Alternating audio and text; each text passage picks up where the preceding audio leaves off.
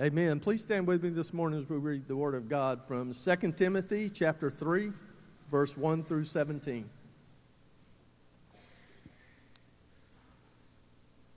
This know also, that in the last days perilous times shall come.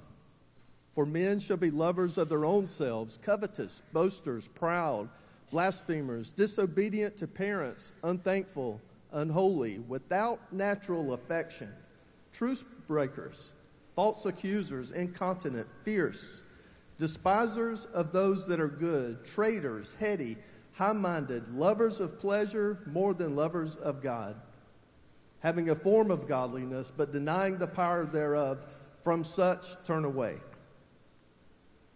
For of this sort are they which creep into houses and lead captive silly women laden with sins, led away with diverse lust, ever learning and never able to come to the knowledge of the truth.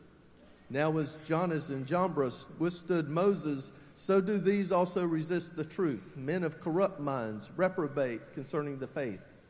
But they shall proceed no further, for their folly shall be manifest unto all men, as theirs also was. But thou hast fully known my doctrine, manner of life, purpose, faith, long-suffering, charity, patience, persecutions, afflictions, which came unto me at Antioch, at Iconium, at Lystra. What persecutions I endured, but out of them all the Lord delivered me. Yea, and all that will live godly in Christ Jesus shall suffer persecution. But evil men and seducers shall wax worse and worse, deceiving and being deceived. But continue thou in the things which thou hast learned and hast been assured of, knowing of whom thou hast learned them, and that from a child thou hast known the holy scriptures, which are able to make thee wise unto salvation through faith which is in Christ Jesus. All scripture is given by inspiration of God, and is profitable for doctrine, for reproof, for correction, for instruction in righteousness, that the man of God may be perfect, thoroughly furnished unto all good works. Amen. You can be seated. Let me see this one. Thank you. Thank you, Pastor Ken. This morning, by God's grace, if he should tarry, I want to speak to you the third in our series regarding the signs of the times and the end of the days. And I want to speak to you on the subject of victorious believers in perilous times.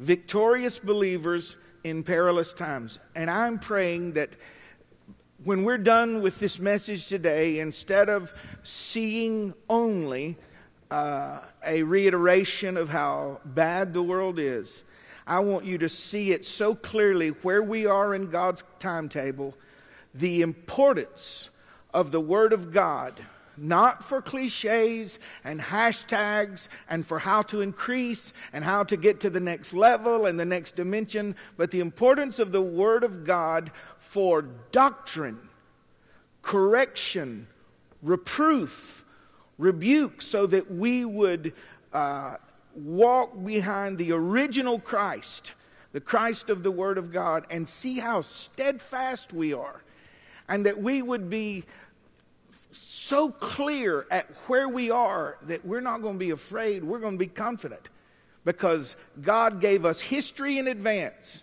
and told us this is who you are, this is where you are, and this is when I'm coming. So lift up your eyes because your redemption draweth nigh. Let's pray together this morning. Father, I thank you for the great peace that lives in our heart, the Prince of Peace. I thank you that our names are written in the Lamb's Book of Life and that no man can pluck us from your hand.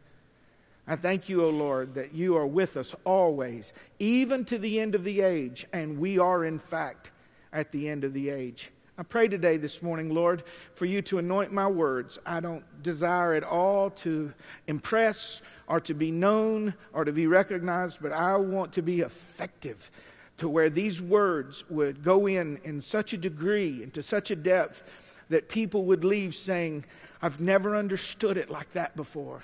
I see it so clearly. I see God so clearly. And I see my position in him as clear as well. Anoint me this morning, Lord. I humble myself before you. I take no comfort, or I have no confidence in my flesh or the capacity to study, learn, or communicate. but only in your anointing of my words, because the letter killeth, but it's the Spirit that giveth life. And I bless you for it, Father, in Jesus' name, amen. The times of the last days. For God to give us this description by Paul to Timothy, it does not imply that it's the worst of days. What do you mean? Well, the Bible says that the world was so full of wickedness in Noah's day that he destroyed every living thing. But Noah, his children, and two of each species. But it does tell us that these in the last days, and by last in the Greek, this is very profound, it means last. Last means end of the book, the last days. Not the block period where you can say the last days would be from the resurrection of Christ to the second advent. That's the last days. But this means the very last chapter, the last pages of the last days. It says that these last days will be universally perilous. That mankind, every tribe, nation, dialect, color, male, female, you will see these traits not just manifested, but rampant. These people, this spirit of this age that manifests itself in this way will be incredibly forceful. It will feel to the believer like the world is just pushing in. You turn on your television, and you know, we do want some form of entertainment, but it just pushes through every channel. The Disney Channel, the commercials, it pushes this anti-God agenda, and it manifests itself pushing through. It's consistently relentless, day in and day out, winter, spring, summer, fall, beginning of the year, end of the year. It's progressively spiraling downward. And it's preparing the way for Antichrist, which means in place of. The man of sin will be in the place of Christ, where the world would not accept a righteous ruler. It would accept one that can appear righteous, but allow mankind to satisfy the lust of its flesh and be its own God. These are the last days. Well, my grandfather said that. Well, he was right, but it's even closer. It's closer. We see it in everything. We see it in our children. We see it in the nations. We see even the unbeliever will say, and Jeremiah wrote this, me and him were preparing something where he's preparing to give a talk and share about the world. And he goes, everyone knows that this world is broken. It's not working, and it's not just broken, it's spiraling downward. That's the times of these last days. Now, I want to read this, and I asked Ken to read the text, because if I reiterate it in my mind, I feel like I'm saying the same thing over again, but I want you to absorb these words. God said, this is what mankind is going to look like. Lovers of themselves, self-absorbed. Self-absorbed. Now, don't get mad at me and say, Pastor John said that everyone that's ever took a picture of themselves they're the sign of the last days. That's not what I'm saying. I'm just offering this to tell you in an innocent way how this looks, and then it goes all the way into evil. In my generation when I was growing up, if you had took a picture of yourself, it would have been called out. And people would have, adults would have corrected you and said, why are you focusing upon yourself? Now, you can think this is just some soapbox preacher, but I'm telling you, it's an attitude and a spirit of, look at me. We got a boy with a 17 years old driving a $250 car that's got $1,200 worth of neon lights under it, a $2,000 stereo. If he wrecks it, he's going to get $180. Because it's a 66 Buick Electra and the windows are breaking out of it. But he's driving down the street with purple lights and the back windshield coming out. And he thinks his music sounds good, but to us it sounds like a bomb going off over and over and over. And he says, look at me. Do you see me?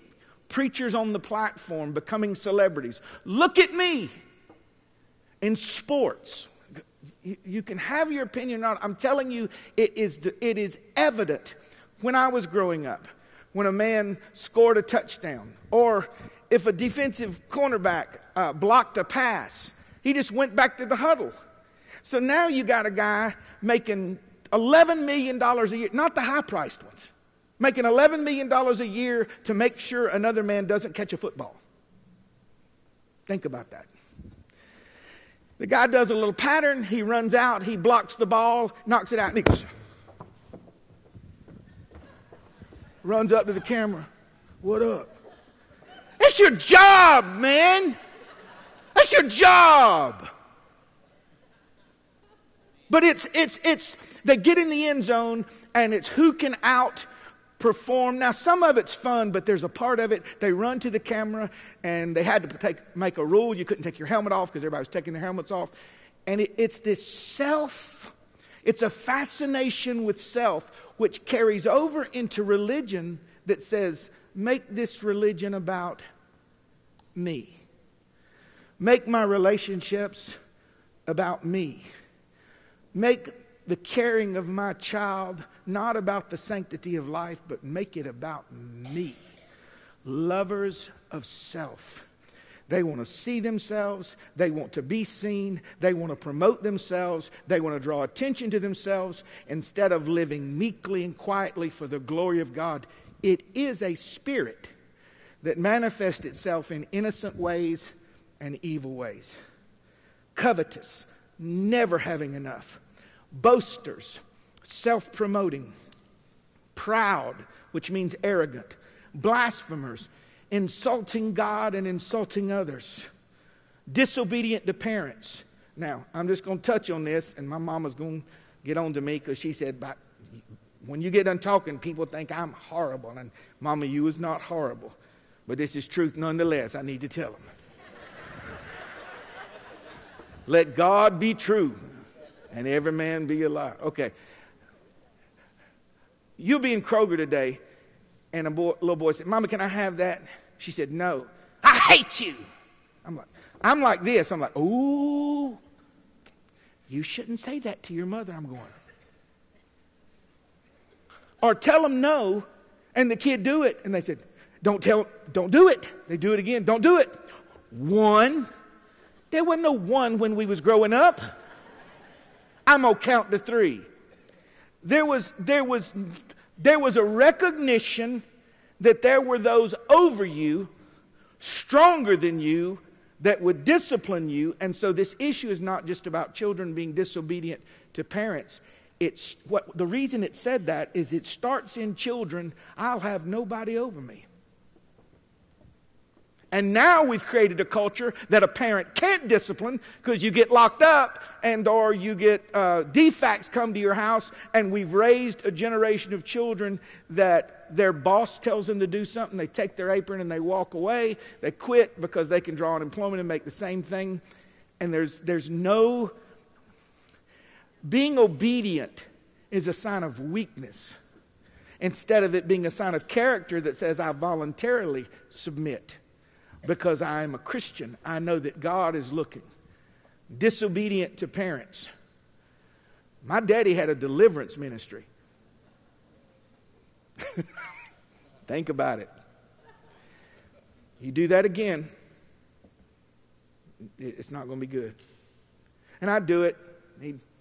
Mama said one time, I was cutting up in church. I can't believe that I would, but I was cutting up in church, and Mama was at the piano, and she's saying, please stop, stop. And I'm just cutting up, waving at everybody.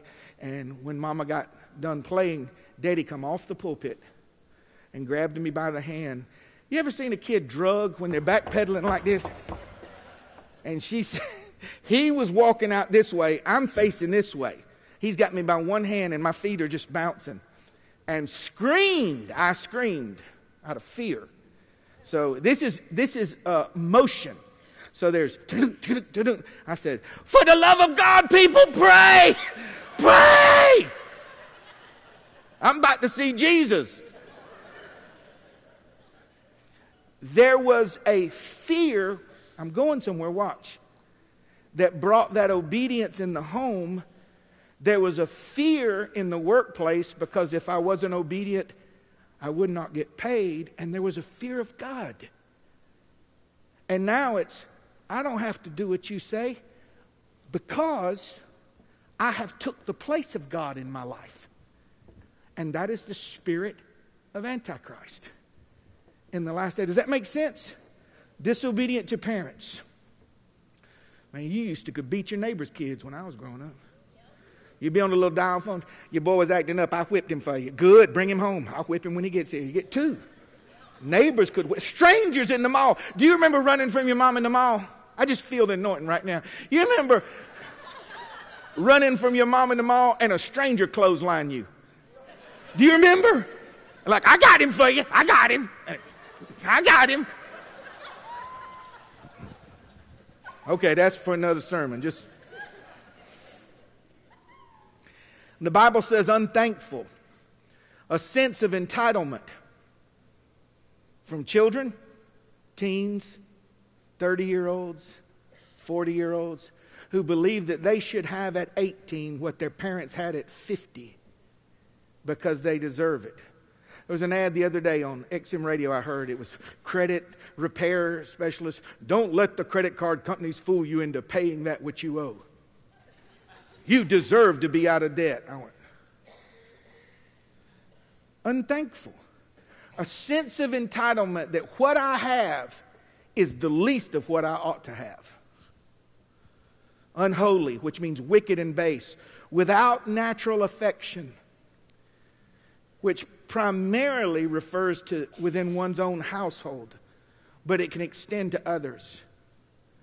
If nothing else, if I never mention child abuse, if I never mention neglect, if I never mentioned all of the men that left their wife and babies and chased a skirt at the office, some younger girl, if I never mentioned all the women that went through the midlife crisis of their own and broke their covenant and vows with their husband and the Lord, if I never mentioned any of those, and I just spoke of the blight of abortion in the world, without natural affection, an animal won't even kill its own child.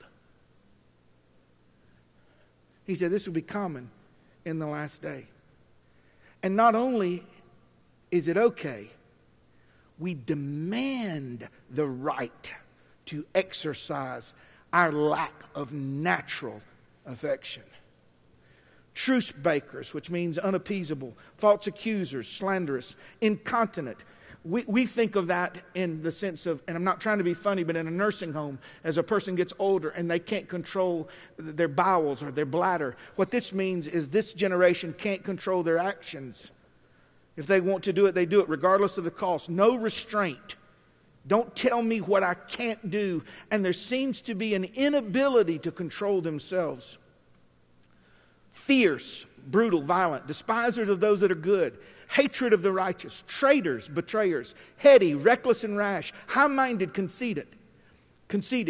And then it says that they are addicted to lust and amusements, lovers of pleasure more than lovers of God. In this last day, there's a phenomenon now that has not been recorded, to my knowledge, in American history that I know of. I've never heard of medieval or during the period of Rome or the Medes and Persians or during the time of the Greeks, where you would have teenagers sitting at home, a 12-year-old, 13, sitting there pouting saying, I'm bored. Well, I'll give you something to do. No, there is a gravitational pull and a deification of amusement. And it's a twin brother to lust, which means entertain me, make me feel good, occupy me. Now, you can get mad at me if you want to, but I'm responsible for telling you the truth, and I love mixing the truth with cutting up, but your pastor physically trembles at the idea of standing before God one day of the things that I've shared with you and the things that I've withheld, okay? I have a smartphone. I have one. But something is wrong when it's the first thing you look at when you wake up, when you come to a red light and can't just look ahead and think, it is the desire to be entertained, amused, inspired. I can't just sit with my thoughts. I can't just sit in silence. I can't just be by myself. And it doesn't mean that every time you use your phone it's evil. I'm trying to get you to see the pattern.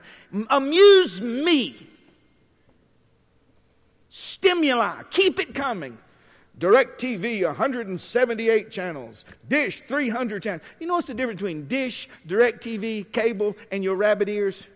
It just takes longer on the first three to find out ain't nothing on. Just takes longer. Why the inundation of amusement? Why can our children command that we take command? That we take them somewhere 6 days a week.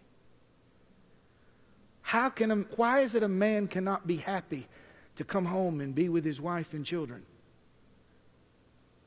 Why? And God wants us to have pleasures, but it said lovers of pleasure more than lovers of God. They're addicted to entertainment, and there's a line, and then it carries over into lust, but it's the same spirit that says, I'll do what I want to do, and you better keep me occupied.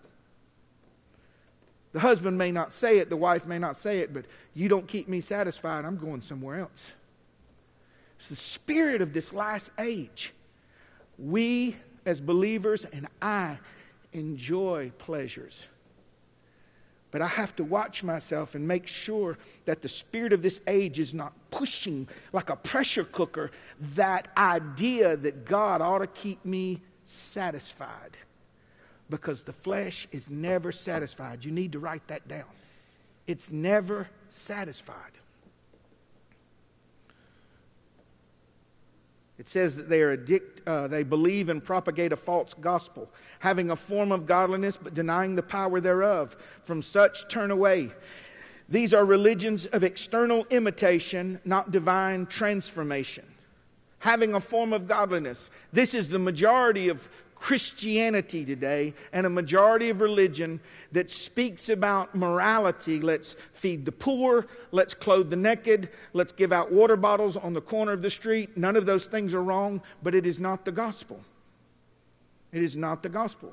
Instead of serving the Jesus that the Bible gives us, we create a Jesus of our own making who is powerless to judge.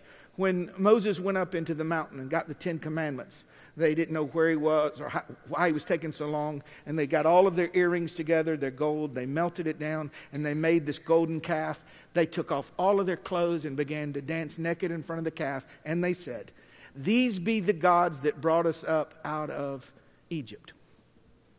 What kind of God did they make? A blind God, a deaf God, and a God they controlled. When God put his presence in the mercy seat, he said, "This is how you carry me. Only Levites carry me, a specific people, a specific way, because I'm the Lord." And when they went to study it one time, and Perez, as I believe, touched it, he died. God said, "You don't handle me like that." But religion today has created a Christianity that you don't have to be transformed. You don't have to repent. You don't have to come under authority. You just shape Jesus into what you like, and it's your truth. It's your truth. Oprah says, your truth. No such thing as your truth. There's the truth.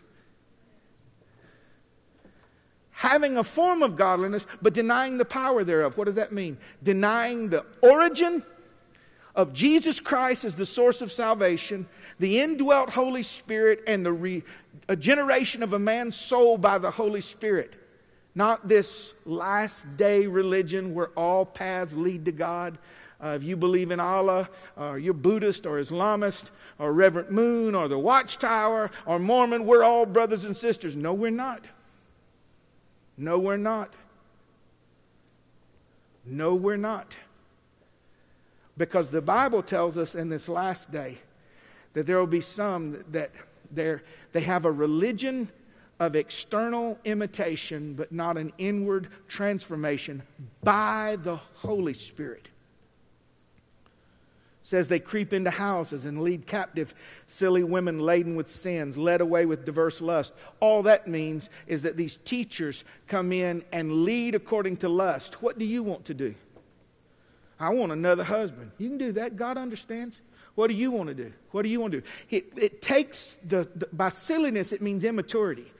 As long as I get to do my lust, can I still party? Absolutely. God understands. Jesus turned water into wine. I just want to scream sometimes. Answer the phone. When Jesus turned water into wine, wouldn't you think that the Christ, the incarnate living Word of God, would not contradict the written Word of God, which tells you don't even look at wine when it's red in the glass? Jesus didn't make Mad Dog 2020 at the wedding. That was a joke.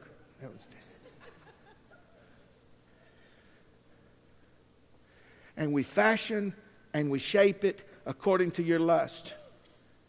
You want to leave your spouse and marry another? Go ahead. God understands. You want to satisfy your same-sex attraction? Go ahead. As a matter of fact, we Christians representing Jesus Christ will come to your wedding and celebrate, because God does not exist the way He said He does. We have fashioned Him into our likeness, and He is blind, deaf, and mute. And He doesn't speak for Himself. We speak for Him. That's the last days we live in. This is good. It's hard, but it's good.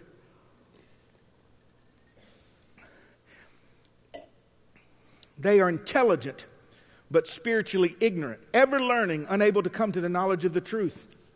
They offer alternatives to God's word and God's power. Even as Jannes and Jambres withstood Moses, so do these also resist the truth. These were the Egyptian magicians that would throw their sticks down and it would become snakes. And they would turn the water into blood, just like Moses did. They show power. But in the last day, God separates His ministers from those ministers by judgment. He doesn't silence them. He doesn't take the power from them. He doesn't take the demonic influence and anointing from them. But there's hints of judgment, and then there's the final judgment. I kind of liked it when they threw their sticks down and it became snakes. Moses threw his staff down and his snake ate their snake. Just, that ought to tell you something.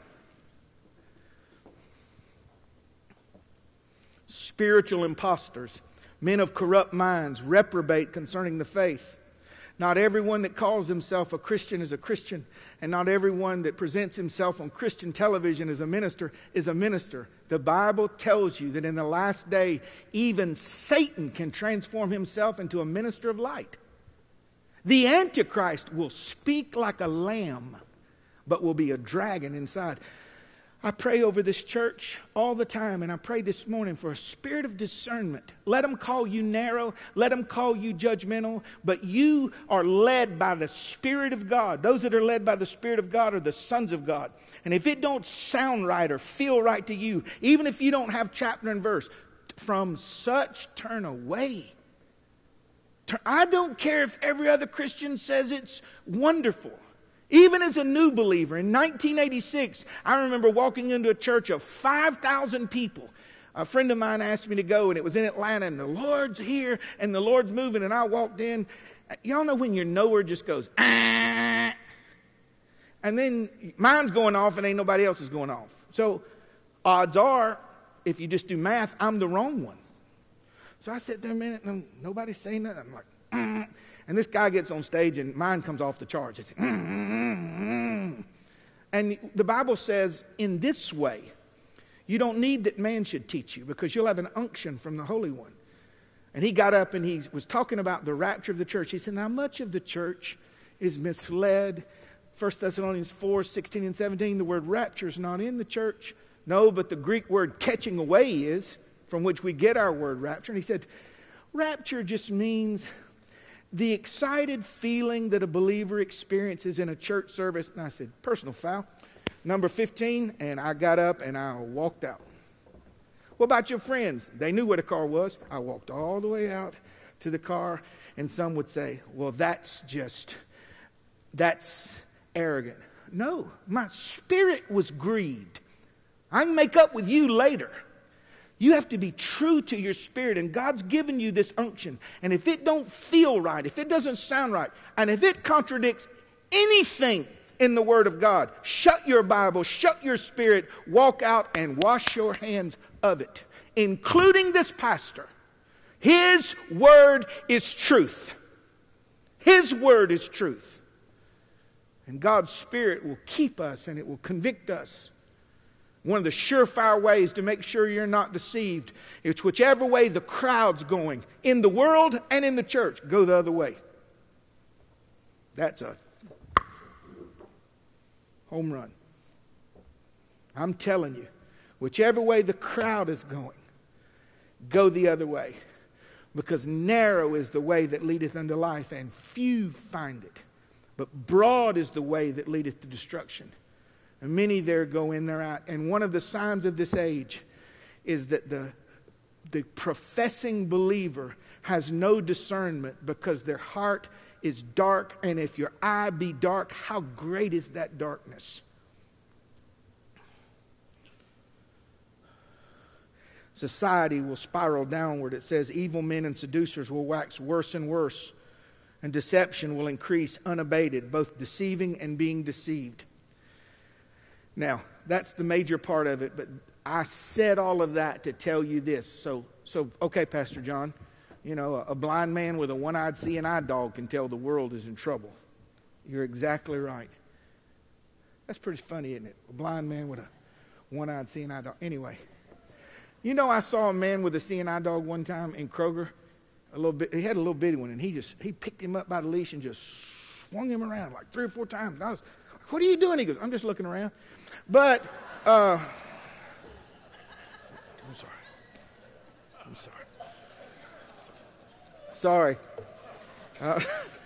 sorry. I needed to lighten it. It was just, y'all, my last 2 things I said, y'all just went.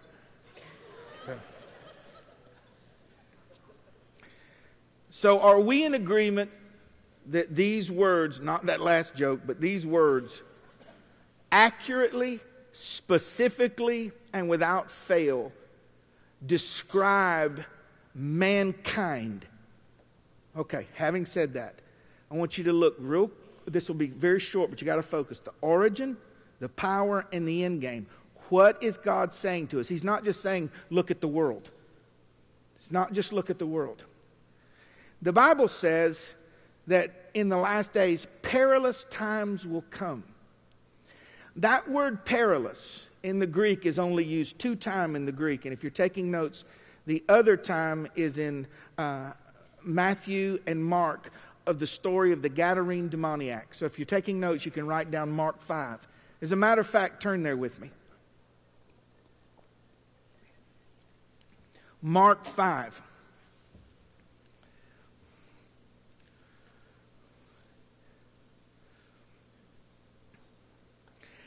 And in, I forgot the chapter in Matthew, I'm sorry. I think it's 8 or 18, I don't know. But it says that the Gadarene demoniac housed 5,000 demons at least, meaning Legion, 5,000 to 6,000 demons. And he was fierce, exceedingly fierce. If God is going to use a word to describe the last day, and the only other time that word is used is in the story of a man that houses 5,000 to 6,000 demons, he's trying to draw a correlation for us to see that what happened in the story of the Gadarene demoniac is happening and should happen in the world and in our lives of believers. This man was exceedingly fierce. Mark 5. It said that he had his dwelling among the tombs. People today are living and gravitating towards things that are dead. Darkness, death, decay. It said in verse 3b that no man could bind or tame him, which means that man is powerless to help this generation. No psychology or pseudo-psychology can help a depraved person who walks in darkness. It can touch the pain, but never bring a cure. These people are demonically energized and strengthened. it said that this Gadarene demoniac, that even when people bound him in chains, he would break them. No matter what we do to try to help these people, the strength, the demonic influence in this age is so fierce that it breaks every form of structure, every form of authority. It is demonically energized. And these people in this age are tortured. Day and night you can hear him screaming and crying. And those of us that are middle-aged and older, I want to tell you about this generation of partiers. And most of us have done it. I'm guilty of anything in this part that I'm telling you about them. But have you ever thought of the correlation that they stay up till 2 and 3 and 4 at night trying to drink and take in drugs? They're crying all night long. Their soul is crying into the night. They're tortured on the inside. They live, they say, for the weekend, which means the other 6 days of my life aren't worthy to even live. It sounds like this guy. Nakedness. Don't blush at anything. Doesn't blush at their lewdness, the crassness, how they dress, how they carry themselves, how they march in the streets. When you see a man and a man kissing in the street, marching, flaunt, their nakedness, and they cry. Their cry goes out in the night, the Bible said, all during the night. And I found this to jump off the page at me. It said, and this man was cutting himself with stones. It wasn't until about 20 years ago. And I'm asking you, this is my remembrance. Anybody 50 and under, do you ever remember anyone in school cutting themselves? No. But in the last days, the Bible said in the last days, the same word for fierce, perilous, these demons will bring to the surface self-destruction, self-mutilation, self-abasement. It's a phenomenon that just happened again. It's not been recorded that I'm aware of in history up until now. And in the same way, the man would take broken pottery and just cut himself. Why? These people will tell you, it just takes the pressure off. It makes me feel good. See, that's demonic activity in the person. Any form of self-destruction is demonic. Here's what Hollywood does. Hollywood diverts you and gives you a reality that's not real, so you won't miss the true. So that you will miss the true reality. It says demon possession means you levitate off a bed, your head spins around, and you do projectile green vomit. That's demonic. The Bible tells you that the activity of Satan and the activity of demons is stealing, killing, and destroying of life. If it steals the youth of a person, if it steals the home of a person, if it steals the health of the person, if it kills their physical body, if it kills their emotional makeup, if it kills their spirit, if it kills their hopes, their dreams, if it destroys the image of God in them, if it destroys the plans of God for them, that's demonic activity. It's not that the devil can't make somebody writhe on the floor like a snake. I've seen that. But it's more likely to be seen in the man that abuses and neglects his children. Anywhere you see death and destruction and self-destruction. The world has watched destruction for thousands of years, but self-destruction and self-mutilation that is put on television and imitated by thousands of kids that are wondering, looking for who they are in truth because their parents don't know it. That's the last days. But this is where it turns, and this is where I hope you find great hope this morning. But this world, every single person, is within God's reach. Jesus called him and said, "Come here, what's your name?" And they said, the demon spoke, said, "We are Legion, for there are many of us. And legion in that day and time meant 5,000 to 6,000. So 5,000 to 6,000 demons were inside of this man. And Jesus said, come out of them. He said, would you please not send us to the abyss right now? Would you just send us into these pigs over here? Would you mind? He said, get out. And the demons left this man, went into a herd of swine, and they all ran headlong and jumped off a cliff. Stay with me. When the townspeople saw what happened, instead of being happy for the man who lived naked, he come into town, he has open slices all over his body. They find him sitting, clothed, and in his right mind. And instead of being happy for this, they begged Jesus to depart from their coast. Why? Watch. Signs of the time. Because we were raising those pigs. And your lordship cost us money. Your lordship challenged my lifestyle. And we would rather have our demons than the liberty you bring. That's this day and age in which we live. So what are you saying, Pastor John? I said all that to tell you this. This sign is not so that we can say we are in the last days alone. I'm going to give you the end game.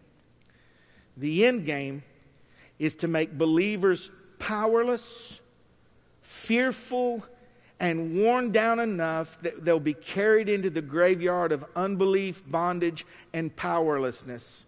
Because iniquity abounds, the love of many will grow cold. People will shipwreck their faith. There'll be a great falling away. That word of fierce also means this: lowering down into a void, to let down, to strike, to reduce the strength of. Dangerous, furious, and fierce. Ben, if you would come, please.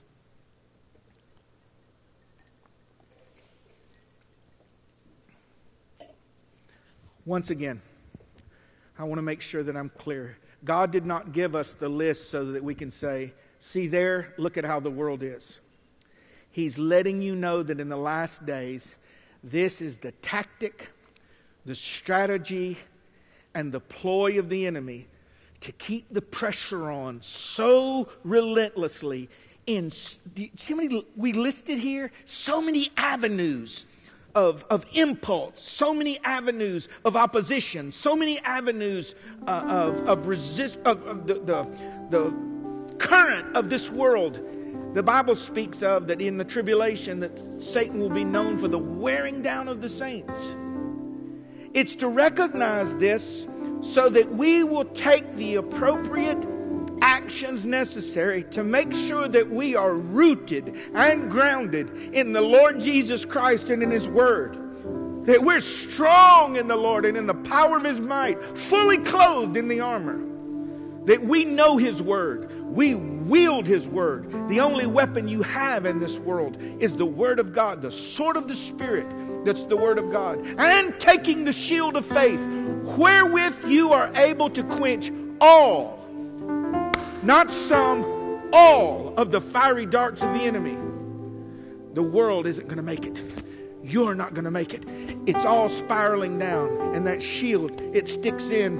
And that flaming arrow expires. And it said, God will finish the work in me. I am more than a conqueror through Him that loved me. It's for us to be sober. It's for us to understand that this demon power is trying to wear us out and wear us down. And this is where we live. Can't watch nothing. Can't go nowhere.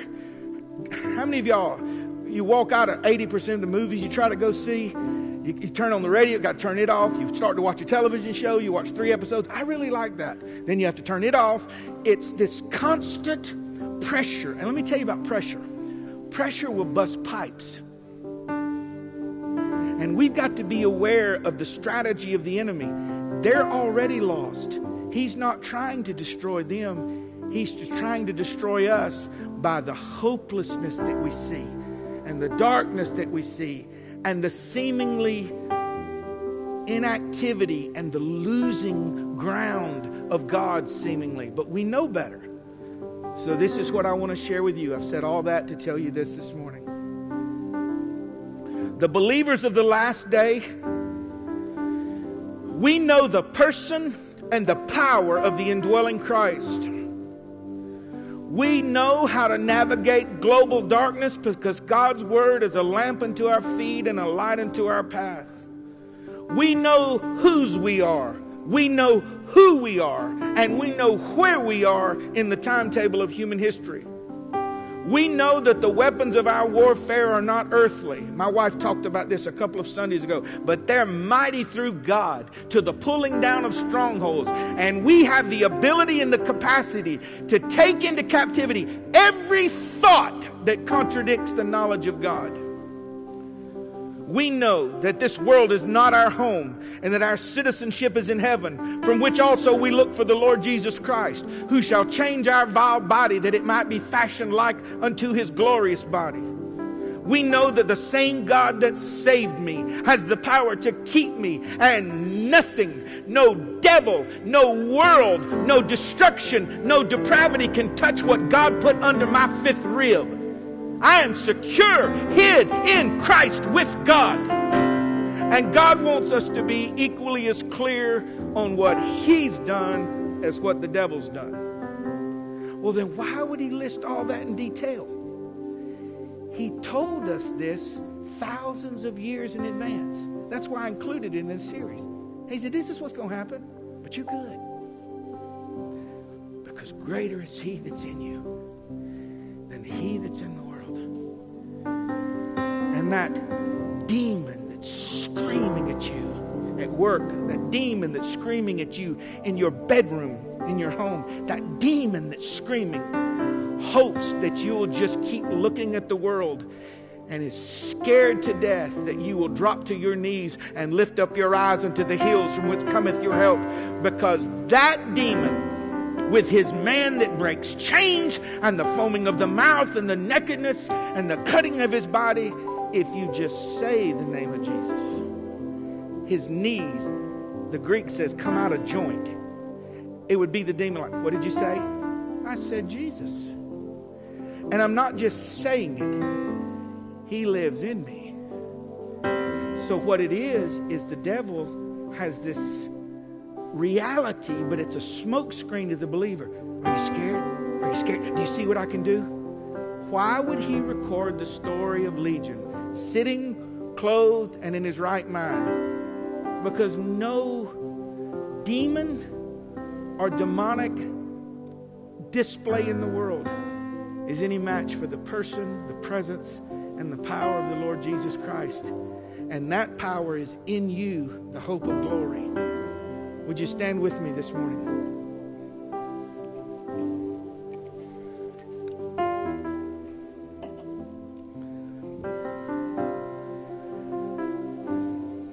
Next week, if the Lord tarries, we're going to talk about the days of Noah and the days of Lot. Jesus said, as it was in the days of Noah and the days of Lot, so shall it also be in the days of the end times. Finally this morning, I'm talking about the believers of the last day. We know that nothing can separate us from God's love. Not death, not life, not angels, not principalities, powers, things present, things to come. No height, no depth, no creature, no demon, no hell, no devil, no legion. You can't separate me from God. And God ain't scared of you. And this history that's coming upon the world, he said it's going to happen just like this. That's the point of this message, is so that there's no fear. We said, well, John, can't you see? Can't you see what the world is becoming? Can't you see that God is so powerful, he told you everything about it before it happened? I want us to see that more clearly. So the believer in the last day, I speak for us and over us. We are not afraid. You didn't hear me. I said the last day believer is not afraid. We're not afraid to stand up, stand out, or stand against the evil of this world in any form. We're not afraid to judge ourselves, this world, those that minister to us, the fruit and words of those that preach and teach the Word of God. We are not afraid of yesterday. We are not afraid of today, and we most assuredly are not afraid of tomorrow. We're not afraid of the devil's threats, the world's hatred, the vortex of evil that threatens to swallow the whole world, because greater is he that's in us than he that's in the world. We're not afraid of loss, because we've already counted all things but loss, but for the excellency of knowledge of the Lord Jesus Christ as our Savior. We are not afraid of lack, because we do not live by bread alone, but by every word that proceedeth out of the mouth of God.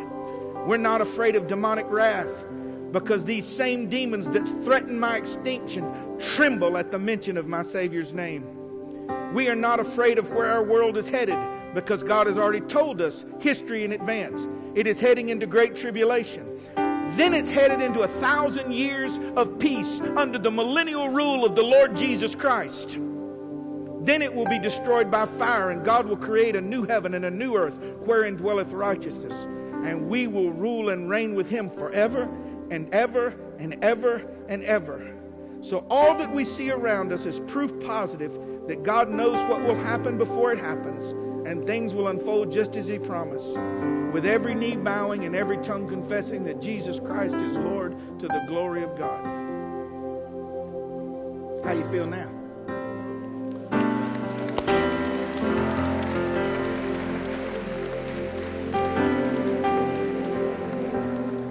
So get everything in the house. Get everything in the house. Kelly, help me keep everything in the house. Everything in the house. With the blood on the doorpost. The blood of Jesus. And shut your door. All hell is going to break loose. All hell can break loose. Whether we experience part of the tribulation, we experience part of the middle, part of the... whatever.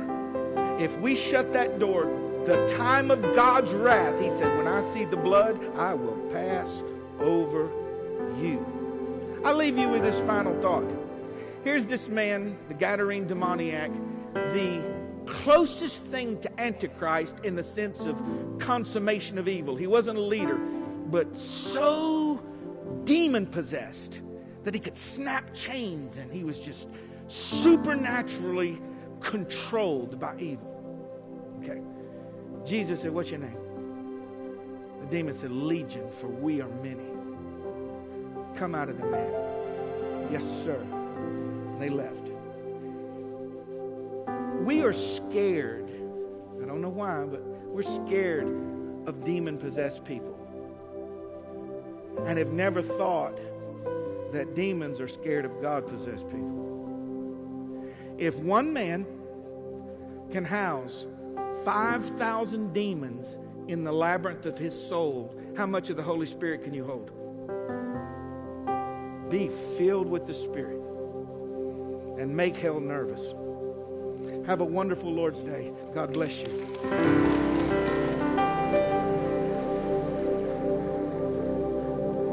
Oh, one more thing, guys.